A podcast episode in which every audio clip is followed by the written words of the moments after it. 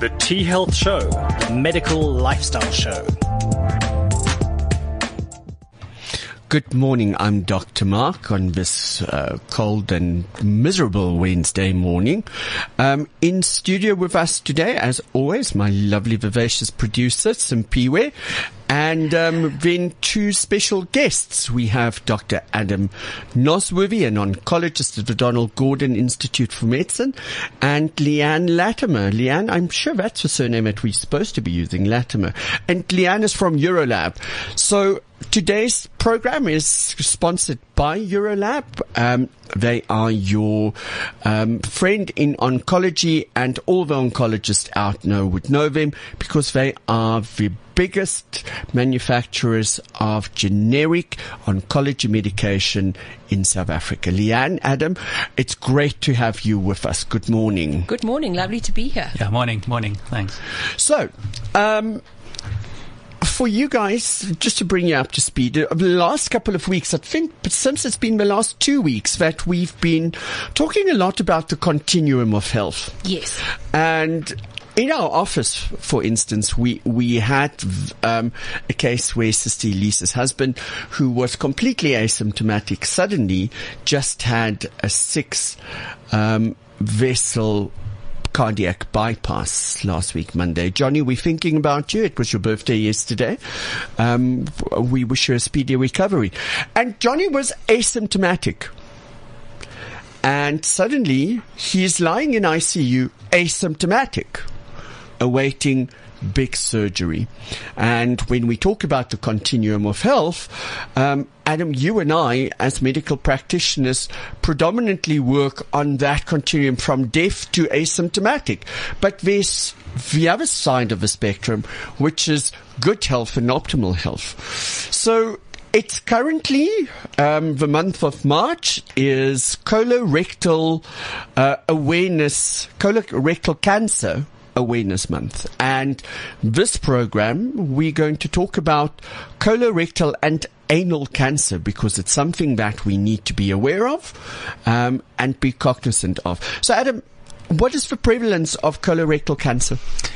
Uh, it's it, it's very difficult. Thanks, Mark. Um, it's very difficult to to give exact statistics, particularly for South Africa. Um, unfortunately, we have a very fractured medical system. There's private, there's public. Um, there is a cancer registry, so the National Cancer Registry, which kind of collects the information, but at this stage, um, I think they're still in their in their their beginning phases of trying to resurrect the the registry so that we can get a- accurate data. Um, for many many years, it was a rel- it was a very much reliant on the pathologists reporting um, pathological diagnosis. So when someone has the diagnosis made on a, on a pathology report, um, it would then get referred. But there were objections to that, uh, personal information, uh, you know, being handed over from one organization to another. So and you need that personal information because you don't want to replicate data so that you can get an accurate um, kind of figure of, of that. So, um, the exact numbers in South Africa, difficult to say. But I mean, when it comes to where does uh, colorectal cancer fit in the in, in the in the big scheme of cancer, it's right up there at the top. Um, I think in South Africa, we, we we look at things like cervical cancer in ladies as being one of the biggest cancers, along with breast cancer. But colorectal cancer follows very closely behind. Um, I want Quick to. question. Uh, Yes. It's just like the average Joe on the street. Yes. Take a step back. What is that? Like when you, when you color, uh, cancer. What is colorectal Yes, cancer? Yes. What is that? It's a very good It's question. a very good Yeah. question. You No, start at the absolutely. beginning, Uh, yeah. yeah, we, we, we, we, a lot of us speakers though everybody has a basic, uh, Mm-hmm. basic knowledge, but colorectal is essentially what the word says. So colo being from the colon. So that's And- your big That- intestine. Yes. So, so the, the intestine is divided. Essentially, our digestive system starts at the top, at the mouth, and it ends at the bum, the anus. and um, in between is the esophagus and the stomach, the swallowing pipe, and the digestive tract. Then the small intestine, and the small intestine is very important, but generally doesn't cause too many problems in terms of cancer. It's very, I- un- it's very rare. It's it's very it does. interesting. If we look, and simply we, we've spoken about uh, gut health so often, is it Adam, could it be something that's related to your microbiome? Because the small intestine sup- is supposedly sterile. There's no bacteria in the small instance. Is, could it be something like that? It's quite possible. It's quite possible. And, and I, I, again, I think, to be honest, I think the way people look at certain disease entities is very much dependent on how it affects the majority of people. So when something becomes a lot more common, a lot more money goes into the research and, and those kind of things. You'll find that there's little small individual places around the world that might be looking at, at something, but until something really hits Americans in a big time, um, where the money is, Yeah. um, it's it's unlikely that you'll get really really good results and, and, and information. But sure, absolutely. I mean, your large intestine is probably. Uh, Probably the dirtiest place in, in the body in terms of bacteria and, and, and all sorts of things. To give you a So- statistic, Sims, um, the organisms that live in our colon weighs how much? You fuck, you never pay attention. Don't, don't worry, I wouldn't Maybe pay you attention to that either. so you know what? We we estimate the amount of bacteria and organisms. So it's not only bacteria; it's bacteria, it's yeast, it's viruses, it's fungi. Um, in our colon, more cells than in our whole body, four trillion, and they can weigh up to one point five kilograms. Wow. They act as an organ on You see, I was going to say that had you given me an extra Yeah, second. you didn't give her a chance. Okay, Adam. So um, we st- we have our colon. So colon goes over to rectum. rectum. Yeah. So the difference between the colon and the rectum, essentially, um, is the, the the the the structure of it. Essentially, they're the same. They're identical in terms of the cells that make up the the, the, the organ. The colon is, is is almost like a floaty tube like that's floating around in your abdomen. So it, it is attached to, to one central place, but it moves around. Whereas the rectum is very fixed. So it's sitting right down at the bottom, obviously, and it's in a, in a, it, what I always explain to patients in an upside down pyramid. Um, so it's in a very, very fi- fixed small So place. it's almost like a funnel. Yeah, absolutely. Um, but it's fixed, so it's surrounded by a whole lot of structures, and so that's that's why they differentiated. One is one is more floaty and more accessible, and then the rectum is much more fixed and and doesn't move around too much. So that's the colon colon and the rectum essentially, and then that rectum ends in the anus, as as as Mark said and and wants to discuss as well. Okay, so what are the most common things that our listeners need to look out for? I know one, but in your experience, Adam, what is it that you, if, if this changes, you go to your doctor? I think that is very important because what I, what I've noticed over the years, and it's starting to be long number of years, is that symptoms often get ignored. Um, or put down to other things. So, I mean, I think the biggest symptom that is associated, or the biggest noticeable symptom associated with colorectal cancer is bleeding. So, if you have uh, fresh blood or slightly altered blood in your stools, um, that is a worrying uh, symptom. And, What, and what number one, for me is actually more worrying is that people actually don't take a look at what their stools look like. that's They- very true. You know what? If you don't, Very true. if you don't turn around or look between your legs, um, you you should start doing that. It's not gross. Um, it's negligent. important. Mm. It's gross negligence. Let's put it that way. if you if you actually don't look, and if you don't look what the toilet paper looks like when you've wiped, it's gross negligence. I couldn't agree more. I, I think that is that is one of the biggest things. I'll often ask people like, "So is the blood in the toilet? Is it on the toilet paper, or is it in the stool? Can you see the blood in the stool?" And uh, most people, I'd say eighty percent to ninety percent of people say, "I don't know. I don't look at that." Ugh.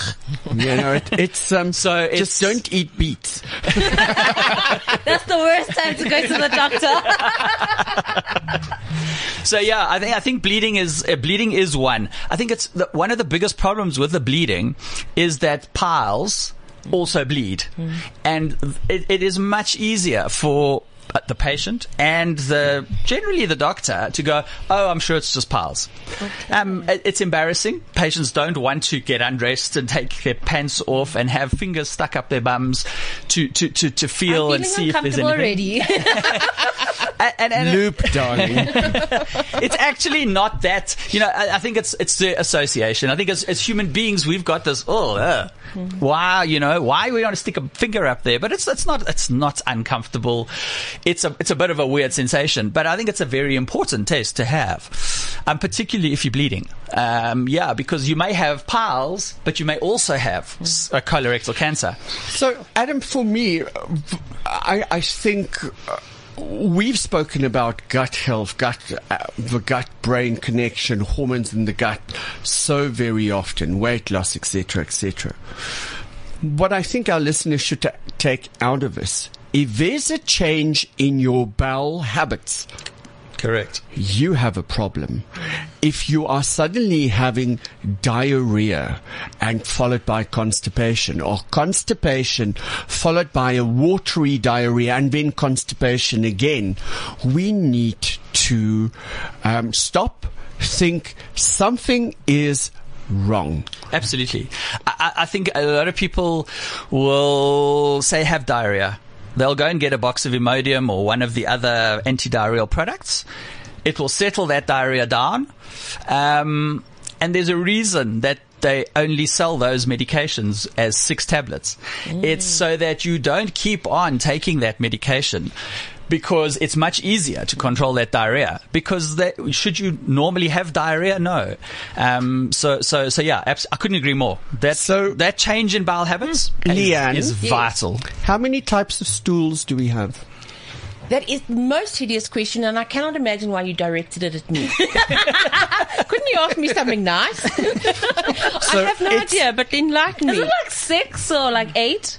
Six. Six. You Oh, see, you I listened did listen. You see, I listened. last time. So, um, we actually spoke about this Oh.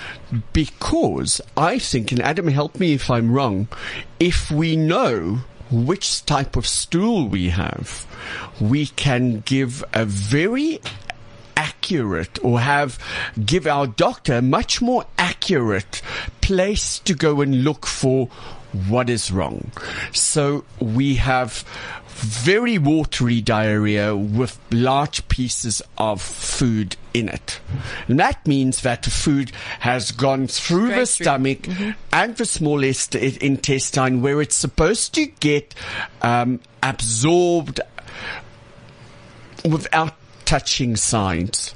That's the problem. And so it's essentially what's in the toilet is a medical clue every single time. Absolutely. And So this is again important. when we talk about uh, you need to look what's happening in your toilet bowl. Mm. Um, you don't have to do a very close examination, but just a quick glance will give you an idea. And then the second type is when we have this mushy diarrhea. Okay? That means that the small intestine and the stomach was involved, but the colon is not working because that's where we absorb our water. The type of stool that we wish we could have is like soft serve. So a Absolutely. soft tube, it looks like toothpaste almost. Or slightly firmer, that's type 4. And when we go to hard, lumpy type 5, and when we start doing what we call in Afrikaans Bokdrolletjies, bokdrolletjies, yeah. um, you know, but you have a problem. Absolutely. It's very interesting, Adam, that we spoke about young girls that are educated by their parents or mothers and I you know what I think there's a lot of young boys like that as well. I don't use a public bathroom that some of them don't go to the loo for two three four weeks. And then they end up in hospital where they have to go and have um, an intervention to remove these hard impacted rocks from their rectums and anuses. Correct. And that contributes Absolutely. To to, all of the yeah. prevalence of Absolutely. colorectal cancer. I just don't think the awareness is where it should be. I mean, nobody really. Uh, uh, have you ever even seen these charts? Most people don't even know about the six different types of stools. that No you one knew win. about it. Um, and I think that we're having we're having an awkward conversation here. That's potentially, you know, Oh God! In this lives. studio with me, uh, we always have awkward conversations. no, I'm Do you know, Dr. Mark? so, but I this is so. why we are here. We Exactly. are here to bring awareness. It's colorectal Exactly. awareness. I, I couldn't month. agree more. I mean, I think, I think, you know, like I, I was touching to Leanne earlier and saying how, how shy I was when I was at school, and she said she agreed because she knew me then. Um, and I hardly I said, know a, I said, I hardly said a word. Um, made up for it but I, and I've made up for it in the last twenty years because I mean, I, I, you know, if we're gonna if we're gonna hold back and not let on what is important and be embarrassed to talk about stool or sexual function or sexual activity or anything like that, we are not helping anybody. So let's go there, um, Adam. Let's go to sexual functioning or sexual behavior and anal rectal cancer because um, I had a very interesting conversation on radio um, a little bit more than a year ago with uh, a very good friend of mine. Uh, she's a nephrologist, Dr. Claudia Duval. Adam, do you know Claudia? I do, yes. Okay. So uh, she's one of the brightest people I've ever met. So what Claudia did um, with a group of other doctors, she started a, a, um, a queer wellness project. It was called Queer. And it was um, a clinic that was started specifically for the gay community um, to address sexual problems, etc., etc. And one of the biggest problems that they have identified is the incidence of anal cancer. Now, anal cancer is related to, like cervical cancer, HPV, human papillomavirus. So if you're sexually active, the chances of you having this virus is 99, 100%. Yeah, probably close to 100%. Okay. Without a doubt. because we've all been exposed to it. So, um, human papillomavirus is the virus that gives us uh, genital warts, warts, etc., etc. Um, now. And this is the scariest. Dis, dis, uh, I can never say that fucking word. Sorry, that one. One syllable at a time. Stats. yes. Um, the scary stats was that anal cancer is far more prevalent than cervical cancer I didn't know because of human papillomavirus. Um, and it's something that no one knows about. So if we look at the incidence of cervical cancer, we know about cervical cancer and we've been screening women um, in our clinics with pap smears for so many years, but never have we screened men and women for anal cancer. So, Correct. Adam, do you want to, to tell us a little bit more about Yes, human so, papillomavirus? so, so absolutely. I mean, the human papillomavirus is obviously, as we, as you just said, a, a virus which has the potential or to, to, to cause cancer. And not all strains of the human papillomavirus cause cancer, but there are certain strains. And it's, it's the, eh, you know, I've, I've always maintained that there are a number of cancers that human, humans have or can, can get that are sexually transmitted. Um, and it sounds it sounds bad, and but maybe that's the way we should go about marketing it because people only take things seriously when you kind of mention that if you sleep with somebody with this, you could get the the, the, the human papillomavirus or hepatitis B virus. or hepatitis C. C, And, and, and this is for one. all Did you is know about carcinogenic. hepatitis C? no, what's that? Okay, so this is the problem because I had a, a patient in my office on uh, Friday afternoon um, that ran in there in a panic. And he had unprotected sex with a random hookup. And his biggest fear was, oh my God, I'm going to get AIDS. And I firstly looked at him and I said to him, okay, you know what? Um, that doesn't happen. You don't get AIDS, you get HIV. But you're still in your window period because it happened last night. So we can, we can help that. But did you know that I wouldn't worry about HIV. I would worry about whether this patient is um, Hep C positive because Hep C does cause cancer. We know that it's a fact. Absolutely. Um, HIV, this person told you he was on PrEP, um, which is prophylactic treatment for um, HIV infections. You took his word, but you never asked about the other stuff. You never asked about human papillomavirus. Um, you know, it, it's asymptomatic in the majority of us.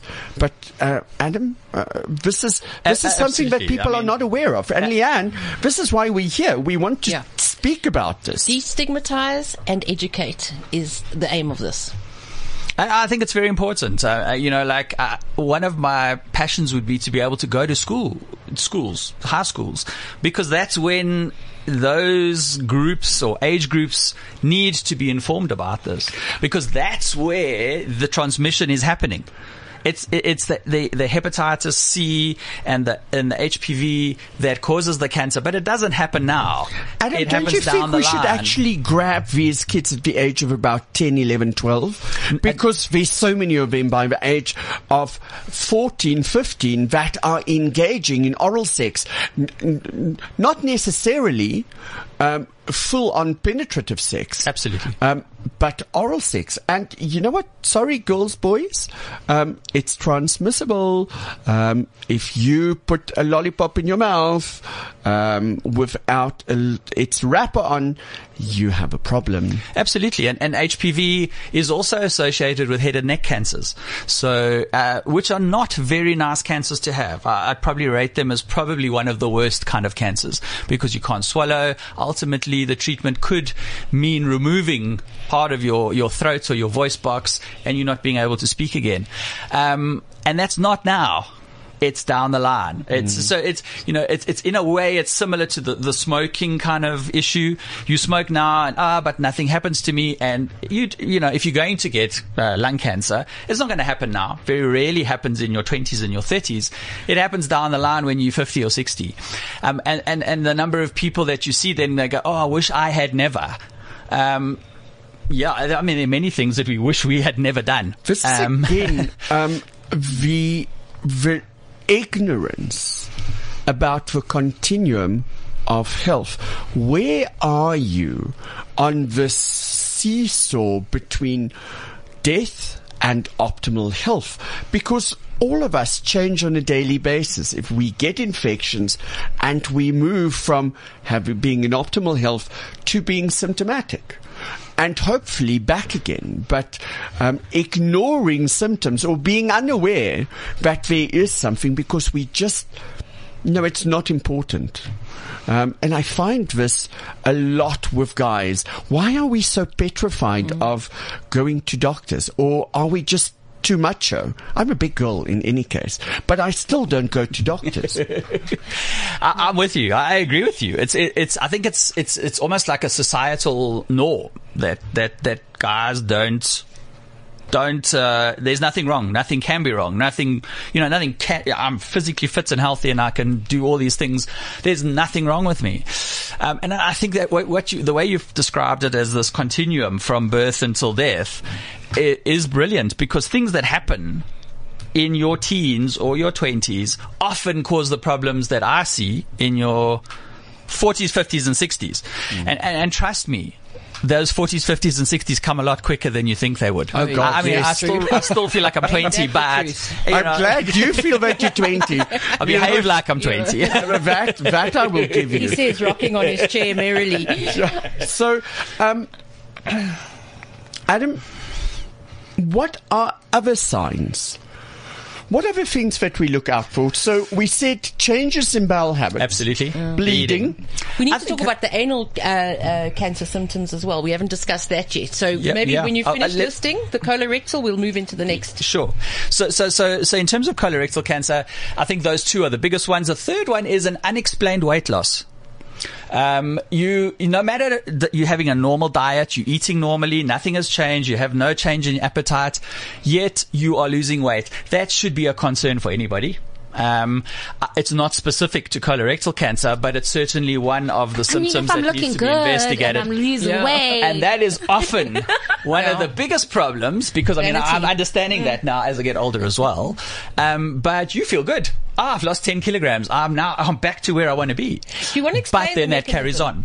Sorry, do you want to explain the mechanism of cancer, yeah, and weight loss, and and just uh, yeah, how- why people So- need to be aware of this and not necessarily celebrate it? So I think it's it's multifactorial. Um, so there could be a number multifactorial meaning there are a number of factors that are probably contributing to that weight loss. One, you're not absorbing. So you know that area of your colon is got a growth in it. Um, you get your body, no matter what, our bodies all try very very hard to kill that cancer. It's just an, it gets overwhelmed. The cancer is growing so quickly that your immune system is unable to keep it under under wraps. So you get a lot of inflammation and swelling, and therefore you don't absorb like you should. You often end up taking antibiotics because you get diagnosed with a bug.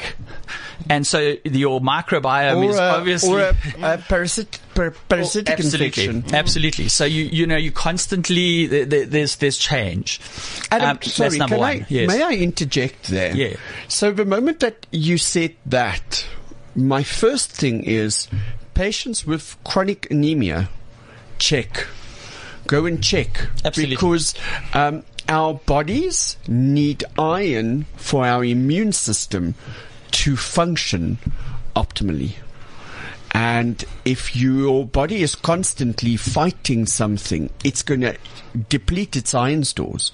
So if you present with the symptoms of anemia, iron deficiency, of fatigue, etc., etc., maybe just think about what is happening in my gut because, as we said so often on the show, everything starts and ends in the gut. So, so absolutely, I was getting to that as as one of probably probably one of the biggest symptoms. That is, it's very non-specific. You're just exhausted. You, your energy levels are not there. You previously ran the Comrades Marathon, and this year you think, uh, maybe not. You know, I'm getting old, or you, you put it down to other things, and, and you just notice that you you don't have the energy. Don't, uh, it's not often that you get told you look anemic or you pale. Um, you just feel exhausted. You're tired. You can't do the. You, know, you used to be able to stay up working until midnight or whatever. And now at nine o'clock you think, oh, I'm getting older. I need to go to bed. Um, so so investigating fatigue can lead to a lot of diagnoses. And I think that's also one of the problems why people don't like going to doctors. They go to a doctor saying, I'm generally well, but I'm a bit tired. And they end up being diagnosed with colon cancer. Can you see? No, Sign up for that. It's like, it's like, well, I don't want to go to the doctor because he always finds Yeah. something wrong. Um, Um, Adam, I'm going to disagree with you. Um, the majority of the patients that come into my office go to doctor, from doctor to doctor, to specialist to specialist, finding nothing wrong because people don't put the clues together. And mm. here, Correct. the finger is pointing back at you and me Absolutely. as part of a medical fraternity. Absolutely. I mean, People, I, I, our doctors don't take time anymore to really investigate and understand. I I think that's very important. I mean, I think there is that that fear of going to. I've got I've got many people that say, "Oh, I didn't want to go to the doctor. I don't like doctors." So I I, I left the diagnosis for a year before I went. But you're right. Other people have been to 100 doctors in the last four years, and they come and they say, you know, nothing. I've come to you just to make sure I don't have cancer. Because I don't know what's going on. I, you know, something's wrong with me. Um, and, and that's one, that is a huge problem. I think people do not have the time that not necessarily have the interest, that they overwork, they're worrying about funding and medical aids and payments and all of those kind of and running their practice that they spend uh, not as much time as they should with a patient listening. And it's all about listening. And it's, I've always equated being a doctor or physician to being a detective. Yeah. it's not only listening, it's actually hearing what the patient is saying. I think so. and taking all of those little pieces and putting them together. Yeah. Um, yeah. Speaking of little clues along the way, irritable bowel syndrome may look initially a bit like uh, colorectal cancer. Please tell, uh, uh, give us some idea on how you would differentiate between the two and when to get worried if you Well, do have I- IBS. I- before Adam answered that question, you Yeah. mentioned irritable bowel. Yeah. Seventy percent of the population has some kind of gut problem, whether it being irritable bowel syndrome, irritable bowel disease, diverticulosis, uh, etc., etc. So, Adam, I, I, Leanne, I think this is a phenomenal thing to touch on. Yeah, absolutely. I could I couldn't agree with you more. And and, and it's it's one of the biggest problems that I see, um, and, and it's, it's too late because the patients are already at me with the diagnosis or they've had a surgery for that diagnosis. Um, but many of their symptoms are just continuously labeled as being irritable bowel syndrome, irritable bowel. Oh no, no you must just have irritable bowel syndrome. and Google hasn't helped. The era of Googling Google is Oh. Certainly. Google will tell you you are dying. Yeah, or, or don't worry about it. There's nothing to worry about. Your Yeah. doctor doesn't know what they're talking about. So, um, I I think I think that is uh, uh, the most important thing ever. Um, because there are, as you say, so many different gastrointestinal problems that can mimic, uh, or, or they all have very similar signs and symptoms. Um, so, so the only way one can be hundred percent sure that you don't have cancer is if those symptoms are treated as an irritable bowel or as a diverticulitis or a diverticulosis, and they do not settle down within a six week period. And those symptoms, they either settle down and then they recur or they don't settle down. You need further investigations. Okay, so my question is because I'm there. What do we go and do? Where do we go? So then the most important thing, the only way that you can see what is going on or have an idea of what's going on is to have a colonoscopy. No, no number of CT scans, MRI scans, sonars are always going to pick up that cancer. So yes, they may. They may show um, that there is something going on in the colon, but it's not always easy to confirm that that is a cancer. And it, it, it has to be of a certain size for a radiologist to be able to identify it. Um, so if you want to pick up that cancer early, the only way is direct visualization. And that is unfortunately, which puts most people off as well, a camera up your bum. Yeah. Guys, I've had it done. Uh, firstly, I drove myself to uh, Flora Clinic, um, and two hours later, I drove myself back. Yes, I had anesthesia. I wasn't supposed to drive, but yeah, he's, he was naughty, but uh, you know, like we You know doctors what, very it's- is very seldom follow It's- the instructions. No. it's it's um it was sedation. Yeah, you conscious do not know about it. Yeah. The worst was the little bit of a scratchy throat that I had for a day afterwards because I had a gastroscopy at the same time. So really, a colonoscopy. Um, if you can push something out, and you still um, drove so- back. Yeah, doctor. something. we all like that. believe me, We all like um, what goes up is is much smaller than what, What comes out. you push out. I think that, that that's very important uh, for people to understand that, and I can guarantee you that nobody, very few people, would have a colonoscopy and know anything about it. So that sedation, whether you put whether you have a full anesthetic for whatever reason or just sedation, you will not know what has happened. Um, some people don't like that thought that they, they might be out, but and, and might say things, but uh, you know it's irrelevant. You can have a colonoscopy without knowing a thing. From what age now should this be done as a routine? Would you suggest? Uh, That's a difficult one because I must be honest. I'm seeing colorectal cancer Younger. in much younger age, Younger. young people. So, Uh, what sort I- of age group? So I worked at the Johannesburg Hospital, Charlotte Maxeke, Yeah. for a long time. Um, and what what frightened me the most was the number of young black South Africans I was going to ask you about the experiencing demographic. colorectal cancer w- at, at, in the 20s. Please define young because that term uh, is Oh, I'd like to think I'm young. Different things to me. me too. So, yeah, so yeah. So essentially, it by the government term, the youth until Yeah, you- 35. Adam, I had, I, I, I really thought, and you know, it, I thought it was predominantly a disease of of Caucasians, um, and I'm slightly older. that, Dr. Bob, Absolutely. because there is this perception, even in the black community, that like there's certain diseases that Don't white happen. people have. Yes, correct. And then black people, we don't get that. Like depression and oh, no, that's a white person thing. Like I, I don't get that. I couldn't agree with you more. Um, and, and that's kind of the way I was taught, you know, like in the, in the 1990s. That was still very much a black people don't get colon cancer, white people don't get this, whatever. I think there's been a, a significant change in many cancers, um, and, and I'm not 100% sure why. I'm Would not sure. No one's really sure why. Could you think it could be lifestyle related? It must be. Yeah. So it must be some form of change of lifestyle, diet. From an um, African culture to a Western culture, different types of foods, etc., Abs- etc. Absolutely. I mean, let's let's let's be honest. Things really kind of changed here in the, the mid '90s, um, where black culture became a lot more intermingled with with white culture and European culture, whereas prior to that. They they still very much followed their traditional diets and, and, and that kind of stuff. Um, it's difficult to talk about because you know you don't want to make statements and that are false. Um, but it concerned me greatly at the Joburg Hospital because that's the only oncology clinic in, in, in Johannesburg that the number of young black predominantly males predominantly males um, were presenting with colorectal cancer so it, it's not a disease only of old white people okay. and it was also thought it was only old white people.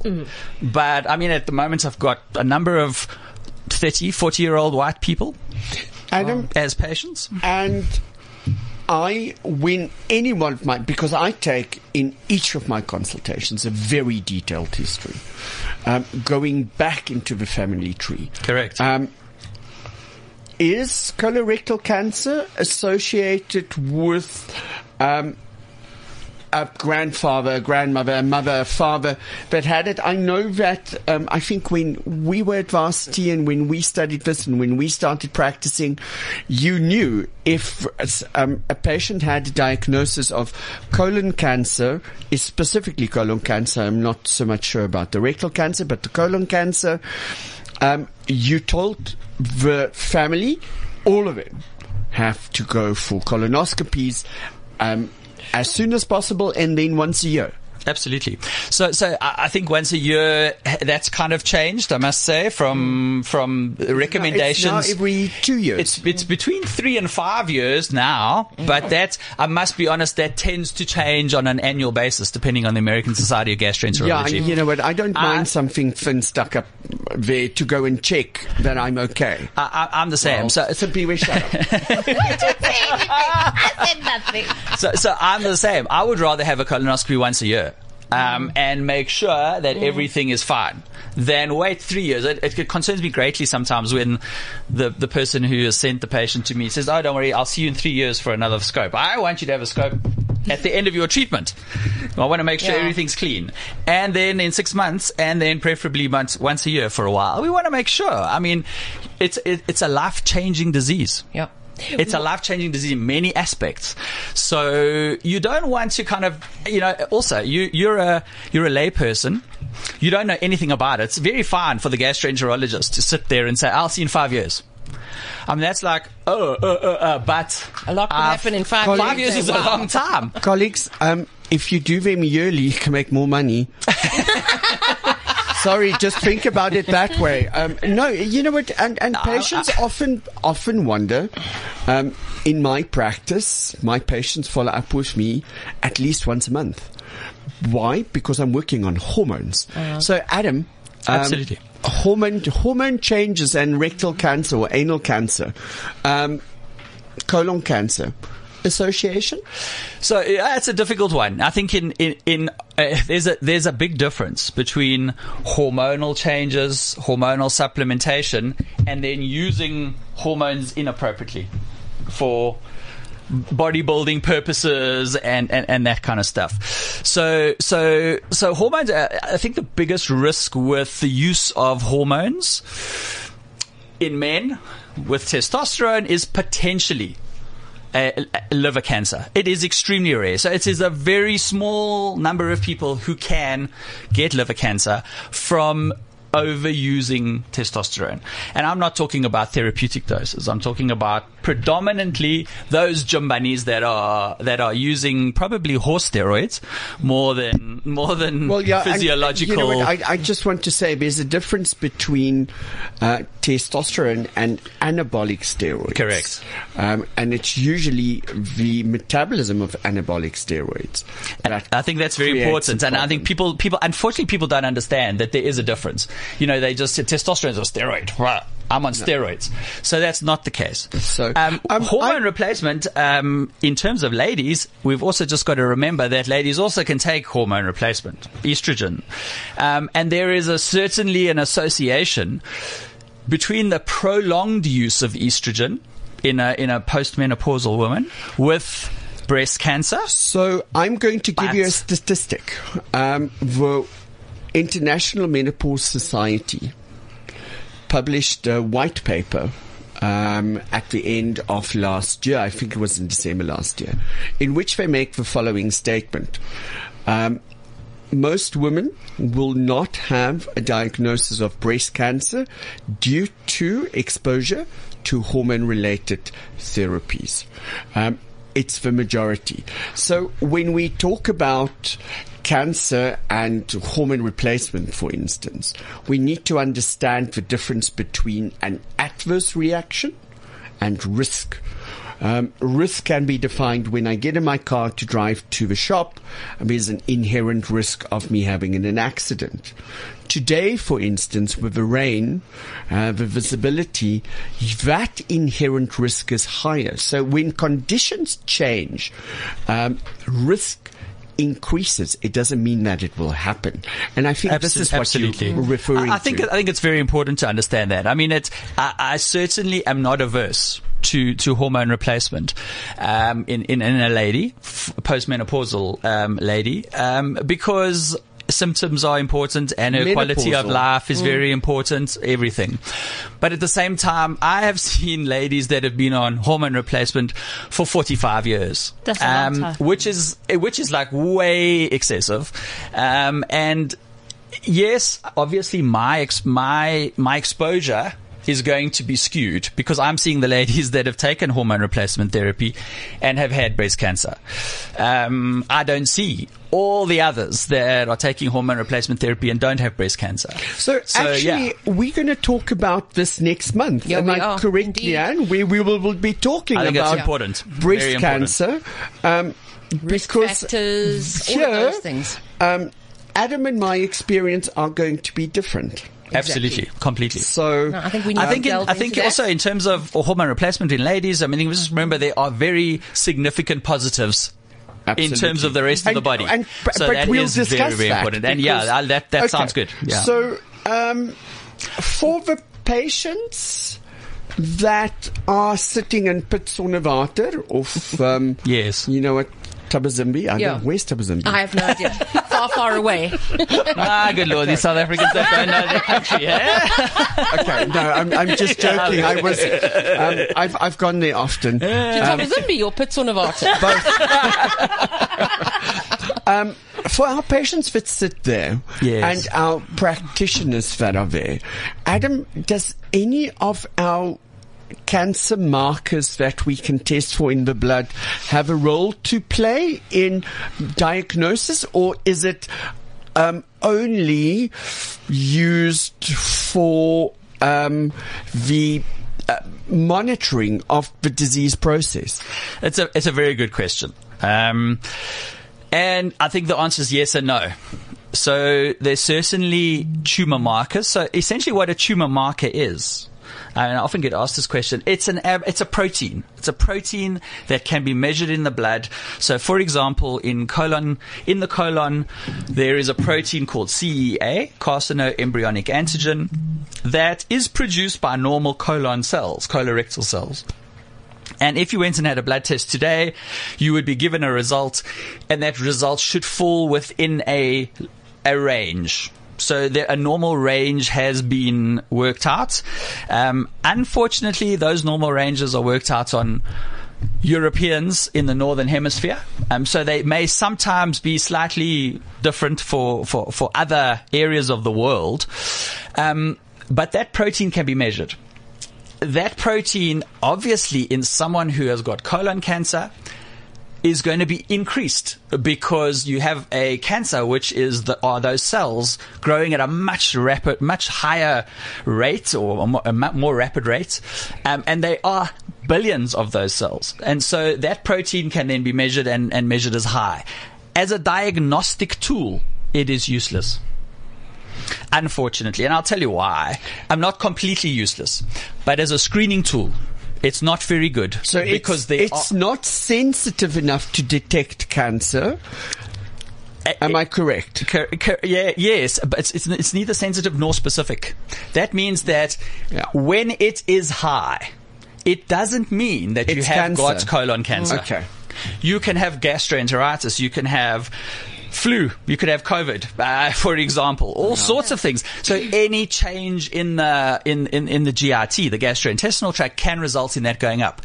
Using it as a screening tool, therefore, then can become quite problematic because if I do a test on you and your result is elevated, you are going to obviously be concerned. I'm going to say, oh, well, um, I'm a little bit concerned, but now I don't know. Where do we start? Okay. So now we have to go looking. Now we're going on a fishing I, expedition. You know what? I actually, uh, when you say that, I actually think we should do it as routine. Um, I'd rather go people. Uh, it's always be easier to find a needle in a haystack if you know what the needle looks like. I'm with you. I'm with you. Uh, unfortunately, not everybody agrees. So, so international societies, all of those kind of organizations, you, we've, theoretically, we have to take cost into account. Yeah, um, is problem. obviously, Very unfortunately. So, if medicine was cost cost free, if that cost nothing, I certainly wouldn't Yeah. hesitate. Ideal Adam, world scenario. can you use something like a CEA as a baseline and to do it as part of your once a year um, executive kind of medical or medical, or is the cost of a test? And I don't know, we don't have how much any does it one of the cost? labs here. The cost is that roughly- cost prohibitive? No, the cost is not prohibitive. You're probably looking at about one to one and a half thousand rand. For, For the, the one CEA test, on yes, its yes. own. The That's majority of our expensive. patients can't afford it. No, they can't. no. And medical aid doesn't pay for it as routine. Not I wouldn't not think so. Routinely. No, not unless it comes out of your every, your day to day benefits. No day to day benefits, person, and then person you with have to pay. children, No. you don't, Don't spend that benefits. By. March, your money's up. Then you rather Yeah. go for the colonoscopy, which is in hospital and comes out of your hospital plan. and and not necessarily anymore. Um, so so so so essentially, the problem is that one thousand five hundred rand in the big scheme of things is not expensive in medicine. But that would, if that's elevated, that's going to lead to colonoscopy, to CT scan, to to all sorts of things, which end up possibly re- reaching the the region of twenty five thousand rand. So your falsely elevated CEA Yeah. could potentially lead Yeah. to a cost of twenty five thousand rand. So And blood so tests really don't Yeah. play a role Not at in screening and or diagnosis. So it's visualization. I think the most important thing is, I mean, you know, you can have colon cancer without that CEA being elevated. So there are a subgroup of people that will have cancer, colon cancer without that elevation of the tumor marker of that protein. And so you cannot say because it's normal, you don't have colon cancer. So if you have symptoms, it's still vitally important It's that like you, PSA. that you absolutely, absolutely. And um, Leanne, if Yeah. I'm not mistaken, we're doing a show on prostate cancer as We well at some point. definitely doing that. We've got quite a few lined up. Um, we are we are running out of time. One of the biggest questions that we need to ask is, uh, Adam, colorectal cancer. Can we cure it? So yes, I, I think I, I think the difference between when I started oncology in, in sort of the early 2000s versus 2022 is vastly different. Um, there has been an, the emergence of a number of chemotherapeutic agents which really changed the outcome significantly. Surgery has also Progress. progressed significantly. Oh, am I going to end up with a, colonosc- uh, a, a, a colostomy bag? Yeah. And- and that is one point I'd really love to touch on. And, and I think it's so important. And, and it's vitally important that if you are diagnosed with rectal cancer, that is when you are most likely to end up with a colostomy. Because we have to remove the rectum, so that little part of a funnel that connects to the anus. And Um, and it's very sphincter. difficult to connect that again because it usually ends with um, incontinence. Correct. So, screening, screening, screening, Screening, screening is vital. But if you are diagnosed with a rectal tumor, do not let a surgeon convince you to have an operation the next day. Because with, with a multidisciplinary team involving radiologists, medical oncologists, radiation oncologists, and those surgeons, there's a possibility by using a combination of chemotherapy, chem- radiation, that tumor can be shrunk significantly, which makes the operation much easier for the surgeon. It makes the recovery from the operation much less, uh, shorter, and you could preserve sphincter function and you do not end up having to have a permanent colostomy. And, and, and I think what that's, that is so important because obviously when you get diagnosed and the surgeon says you need to have an operation tomorrow, um, you know nothing. Uh, about colon cancer, This is this is something that um, and it needs to be, yeah, you need to get opinions. when uh, Leanne and I have a mutual friend, um, and both of us have been down this road for different reasons, um, and when uh, said friend introduced us, um, this is what we wanted to bring across to people, and this is a topic all on its own. The journey from diagnosis to treatment, um, to recovery, to remission, to being cancer free is a very long one. Absolutely. And it takes its toll not only on the patient, but on the patient's family, the patient's bank balance, etc., etc. And this is very scary. Absolutely. Um, Adam, I'm I'm so glad to hear that we're making progress in cancer treatment because I think for most of us that's the fear. We see cancer patients and we associate it with pain. Absolutely. Um, and I think today, with advances in pain medication, chemotherapy, etc., etc., it's better we associate um, people with boldness. Um, ex- but the, what it does to you as a patient is severe enough. Being a cancer victim is what kills you. Absolutely. Being You a cancer patient is what keeps you alive. Exactly. Absolutely, I couldn't agree with you more. And I mean, that's another topic we need to look at. I- I the mean, fear the- of recurring cancer and the impact that has on your health, you know, because you think now you've got the all clear, but it hangs over you. It's and there forever. It's just what I what I say to It's my like an patients. alcoholic. It's what I say to my patients is no matter what, in 20 years time, if something starts hurting you in your in your right ear, your first thought is going to be is Cancer. the cancer in my ear. Mm. Sure. And that's 20 years down the line and you've been clean. So, and, and that, I've seen that so many times. And, and so I like try to let people know in advance. Normal things are still going to happen to you afterwards. You are going to fall down a, a flight of stairs and because you fracture your ankle doesn't mean it's cancer. But it is also important to make sure that it's not. Um, you know, so you don't want that fear um, constant because it has a major impact on your functioning in an every on an everyday basis. But uh, I mean, there's so much if we could talk about. Okay, so last question. How do we screen? How do I go to make sure that um, my colon is in good health? Who do I go to? Do I go to my GP and say to my GP, hey GP, um, I want to go and have a colonoscopy. Who do I go to? Or do I go straight to a gastroenterologist or a surgeon? Um, are there clinics? I'm not on medical aid. What do I do now? Excellent question. And, and, and I'd like to say that the best approach would be that your GP is your first point of call. Um, but I don't think that that kind of uh, society exists anymore or that sort of approach. Um, I mean, I know that when I grew up, I had a GP. I had a GP my entire life. Um, and if someone asked me who my GP was, I'd tell them. Now, if I ask people, they go, "Who's?" I don't know. I don't have a GP. I just go to the casualty.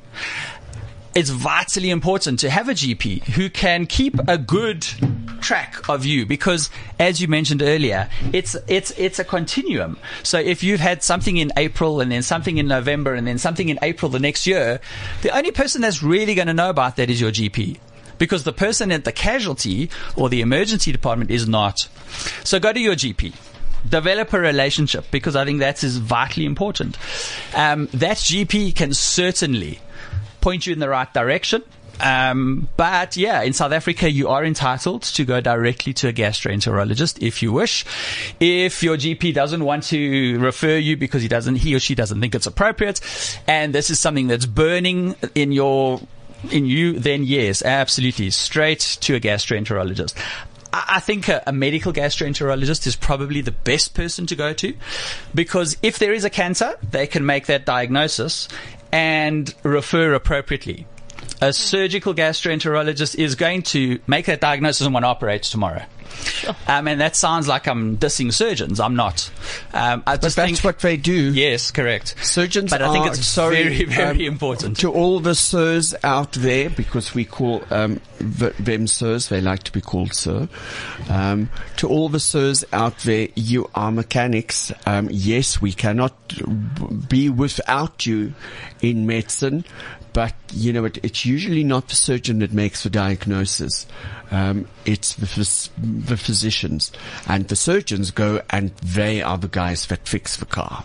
So, um, okay. I think that's very important. Yeah. Um, Leanne Yes. from Eurolab. Um, thank you for sponsoring this program. Pleasure. Absolutely. Eurolab is the biggest generic oncology uh, company in South Africa that make innovative uh, treatments for our oncologists and cancer therapies. Um, Leanne, from a personal perspective, I thank you and Eurolab. Thanks for approaching us. I think over the next couple of months, I think we're doing uh, an episode once a month about cancer and cancer awareness.